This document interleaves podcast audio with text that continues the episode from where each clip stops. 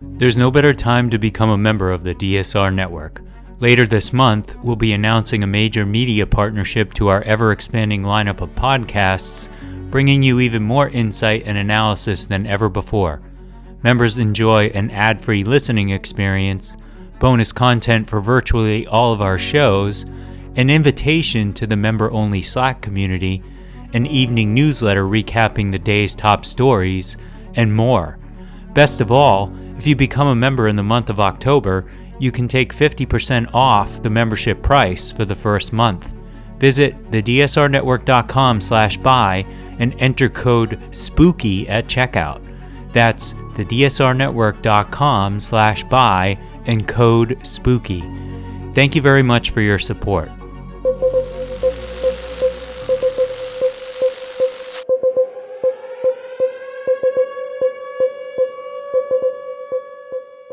Hello, and welcome to our daily podcast where we give you insights into various bits and pieces of news from around the world that we think you ought to be focusing on. I'm David Rothkopf, one of your hosts. Another one of your hosts is Chris Cotnor. How you doing, Chris? Doing great. Good morning. And another one of them is Riley Fessler, with whom we'll start. What's on your list today, Riley? All right. Well, the first thing up is something we alluded to yesterday that we knew was going to happen, but Biden gave his Oval Office address last night. And kind of as anticipated, it was really a case for why we need to provide more funding to Ukraine and Israel. Um, he said that he would be delivering a request today to Congress, which we expect to be about a, for $100 billion. And that'll include Ukraine and Israel aid as well as a few other things as well. And then one of the other notable things he mentioned was just kind of a call to end hatred um, in the U.S. and abroad. He mentioned the six-year-old Muslim boy who was killed near Chicago, um, and then threats to Jewish families. So those were kind of the main broad strokes of the of the speech. Um, yeah, uh, uh, the give you a sense of the reaction of the speech. Uh, Brit Hume on Fox News said that was the best speech of Biden's presidency. That's Fox News uh, and its view of the speech. Uh, widely uh, supported speech, um, uh, although there is, you know, brewing uh, division around some of these issues in the United States right now. Not only did you have a resignation of somebody senior at the State Department over uh, the support for Israel going into Gaza, but there is apparently a larger group within the State Department utilizing one of their so called dissent channels um, to indicate that they are uncomfortable with uh, such direct support uh, for Israel. Um, and uh, uh having said that, uh, perhaps that sort of thing is is is normal, what we should expect.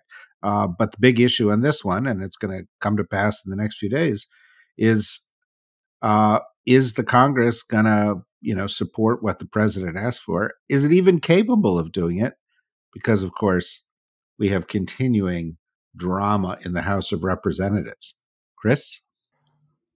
Sticking with Israel, um, I my morning trip to Twitter, um, I was struck by a couple of tweets. Uh, one was actually a tweet that you had um, where uh, Wajahat Ali was commenting on the shifting perceptions of Americans um, and especially younger Americans uh, about their views of Israel um, and Palestine. And I think last week we had a podcast. We we spoke with uh, Alon Pinkas and Rula Jebreal, um, where you know you you the the title of the podcast was "No Blank Check" for Israel, um, and I think we're seeing some of that play out. The other thing that struck me was in, this was a tweet by Michael Weiss, but there were some others that I caught, which was, you know, we are seemingly on the brink of a of a larger uh, event here. Oh, I mean, war is is the term that people are using um, in the Middle East, and I think you know one of the things you know Biden highlighted was you know we're obviously in a position right now where we're you know having to support Israel um, as well as Ukraine at the same time. Um, and you know, it's it, what's going on in the world is extremely concerning. Um, you know, and and you know the fact that we're our experts are commenting about you know larger wars, um, and we'll talk a little bit about Iran later, but um, but it's very concerning to me. Um, yeah, no, it is concerning. Uh, um, uh, I think that's one of the main considerations for the Biden administration, which I think has four considerations. One, they want to show support for Israel. Two, they want to provide, uh, ensure that humanitarian issues are addressed. Three, um, they want to contain escalation. And four, they'd like to make sure there's a plan to get to some kind of political settlement. On that front, by the way, the Egyptians have now posed, uh, proposed a uh, peace talks uh, and the goal of the peace talks, interestingly enough, is two state solution. Last night, Joe Biden mentioned two state solution. Uh, the Saudis today have also mentioned a two state solution. We have had people on our podcast that that idea is old and dead. It's not old and dead.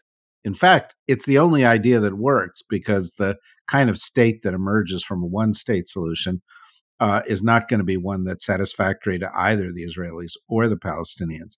Uh, but it's very interesting, and it just goes to show um, that this is a little bit like that bomb attack that occurred. Uh, you don't want to jump to a conclusion about what the consequences are. We're in early days, and how this begins to play out is unclear. Riley? Yeah, so another big story uh, was Sidney Powell pleading guilty to six counts of conspiracy to commit intentional interference with performance of election duties. So this is in reference to the Georgia case. So this is a pretty huge victory for Fani Willis. Um, part of the deal is that she agreed to testify against Trump and the 16 other co-defendants if prosecutors ask her to, which I would imagine is almost certain that they will. Um, so through this deal, she avoids trial for more serious charges and instead is sentenced to six years probation um, as well as a fine. So, pretty significant development in that case. She's actually the second one to take a plea deal in this case, but obviously, Sidney Powell was kind of one of the key figures in this whole election conspiracy. So, having her having her flip and potentially go against her co-conspirators is, I think, a huge, huge development. Yeah, Rolling Stone has a good story saying that people in the Trump camp were uh, blindsided by this. They thought that Sidney Powell, although many of them thought she was a little crazy, they thought she was a true believer that she would never flip. Uh, she's one of the more central lawyers. Uh, and uh, I think the most important part of her plea deal is that she uh, has committed to telling the truth. The plea deal will come undone if she lies on the stand. Um, and also, she got off pretty light. Um, and uh, legal analysts who've looked at it have concluded that the reason she got off pretty light is because she um, had to give up important information that will implicate key people like Trump. And she had to do so in what's called a proffer, which is a sworn statement that she has already submitted.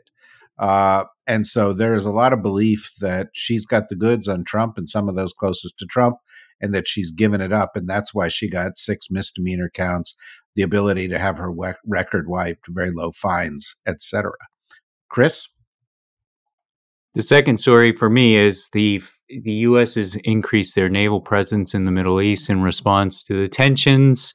Um, and yesterday it was reported that uh, U.S. naval ship USS Carney intercepted three cruise missiles um, that were launched by the Iran uh, aligned Houthi movement.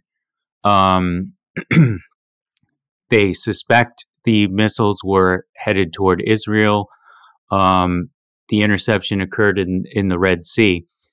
And um, the naval presence increase includes 2,000 Marine troops. Um, but again, it's it's you know it's another you know indication that the tensions are rising to the point where you know we're not just providing support in the in the form of words and in even money, but with you know troops in in the region. Um, so you know it's something that I'm definitely paying attention to um, to see you know what what involvement um, the U.S. continues to have in this in this conflict. Yeah, uh, important story. The missiles came out of Yemen uh, in terms of their launch, but they probably came out of Iran in terms of their origin. Um, but uh, you know, as to your earlier point about escalation, uh, if in fact uh, this uh, you know situation unfolded slightly differently, um, this could be one of those things that triggers it. When you've got a lot of U.S. troops in the region, two carrier battle groups, this group of Marines that's going to be deployable, um, other ships like this, uh, and you've got different people from around the region firing things at Israel, um, and a and a and a war there that heats up. It's possible Americans could be could lose their lives. It's possible American ships could be struck, um, uh, and uh, you know that could lead to escalation. Were missiles from Iran to land and hit Israel, it's possible Israel would want to then respond against Yemen or Iran. That could lead to escalation. Um, uh, you know, obviously the situation in northern Israel could lead to escalation, Hezbollah along the northern border. So, uh, remains one of the big things that we are watching.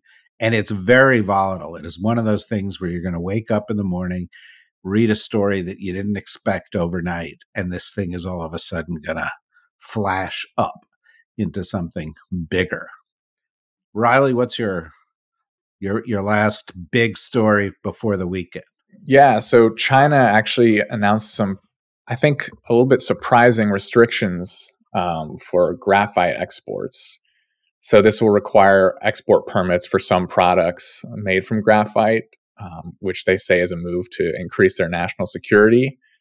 Uh, but it's notable because China is the top graphite producer by far. They refine uh, more than 90% of the world's graphite.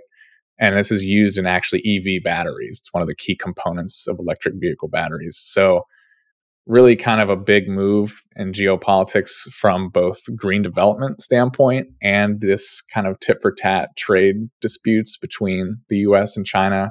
Last week, the US uh, stopped some sales of advanced AI chips made by NVIDIA to China as part of a national security effort. So, really a big move in that kind of back and forth. And I, I read a quote in Reuters where some industry experts were actually pretty blindsided by this. So it's going to have pretty profound effects on that industry for sure.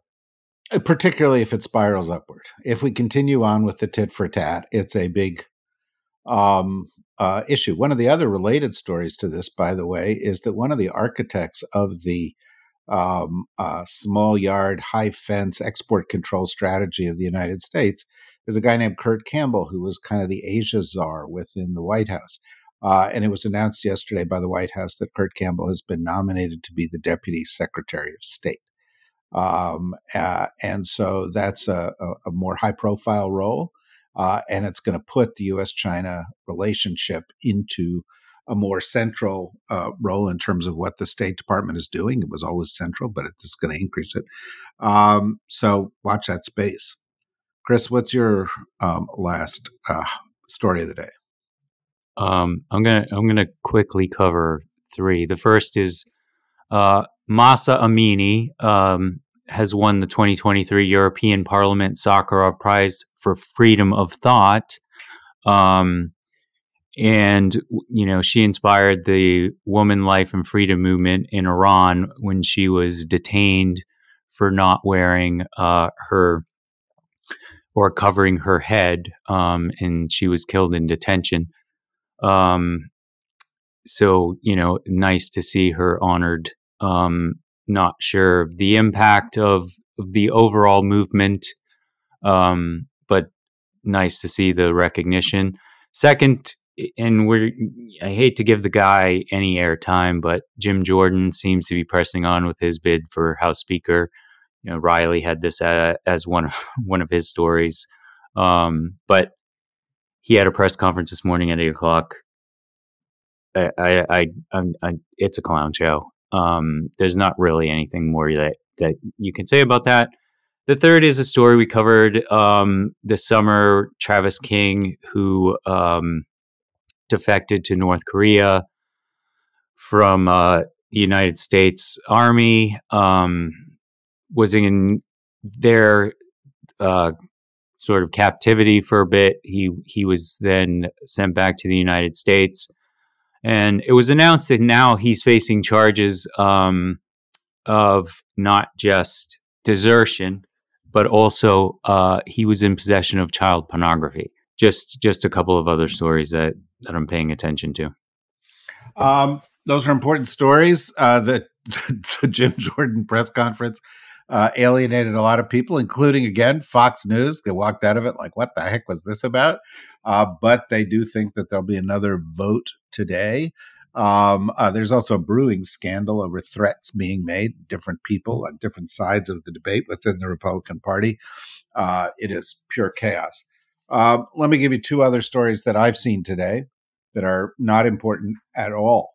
Um, but uh, uh, Sarah Huckabee Sanders has announced that she has signed an executive order in Arkansas banning, quote, woke phrases such as chest feeding, human milk, and birth giver. Um, so we're losing our minds there. Um, and there was another story I saw. I sent this off to you, Chris, early this morning because it was so important. Um, but a study has been released uh, that shows that uh, Germans are the men most likely to sit down while they pee in Europe. Uh, uh, I, I, I didn't know that this is something that we tracked, um, and there are other countries where this is prevalent. But if you're German and you pee and you're a guy, you're probably going to sit down.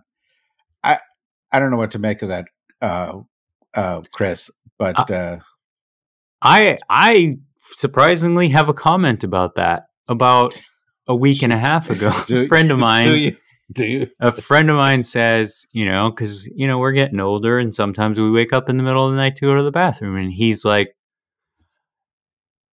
it just makes more sense to sit down and pee in the middle of the night. You don't have to worry about tripping, oh, you know, turning on a bunch of lights and this, that, and the other thing. And I was like, I don't think so. I, I, I am sorry. I, I will cl- clean up the mess in the morning if it's too dark. To wow, holy moly! Um, this is just TMI. This is the TMI section of this. Uh, I, I, I, w- I would say um, uh, that German men uh, immediately responded to this study, all of them saying, We are taught it is unhygienic not to sit while peeing. Um, so there you have it you know, um, Germany is a clean and well run country. So I want to think about that. Um, sorry about that, Riley. I know it's going to cause you consternation all weekend. Now I'm just going to think about how Chris has made an enemy of Germans everywhere for his comments today. Yeah, well, that's that's you know, it's just we're not here to be diplomats. We're here to tell it like it is. I'm sure everybody is grateful for that. I certainly am every day. I've enjoyed this first week of doing this. We'll get better and better at this, folks. And again, if you've got questions for us, email us, uh, contact us on the Slack, tweet at us, uh, re- reach out to us on threads, uh, Instagram, TikTok. I'm sure Chris is on LinkedIn. I'm not, but somebody is on LinkedIn. Um, uh, and uh, pose the question. We'll try to answer it here on the pod, try to make it more useful to you. Until then, have a great weekend, folks. Have a great weekend, Riley. Have a great weekend, Chris. Uh, and we'll be back with you on Monday. Bye bye.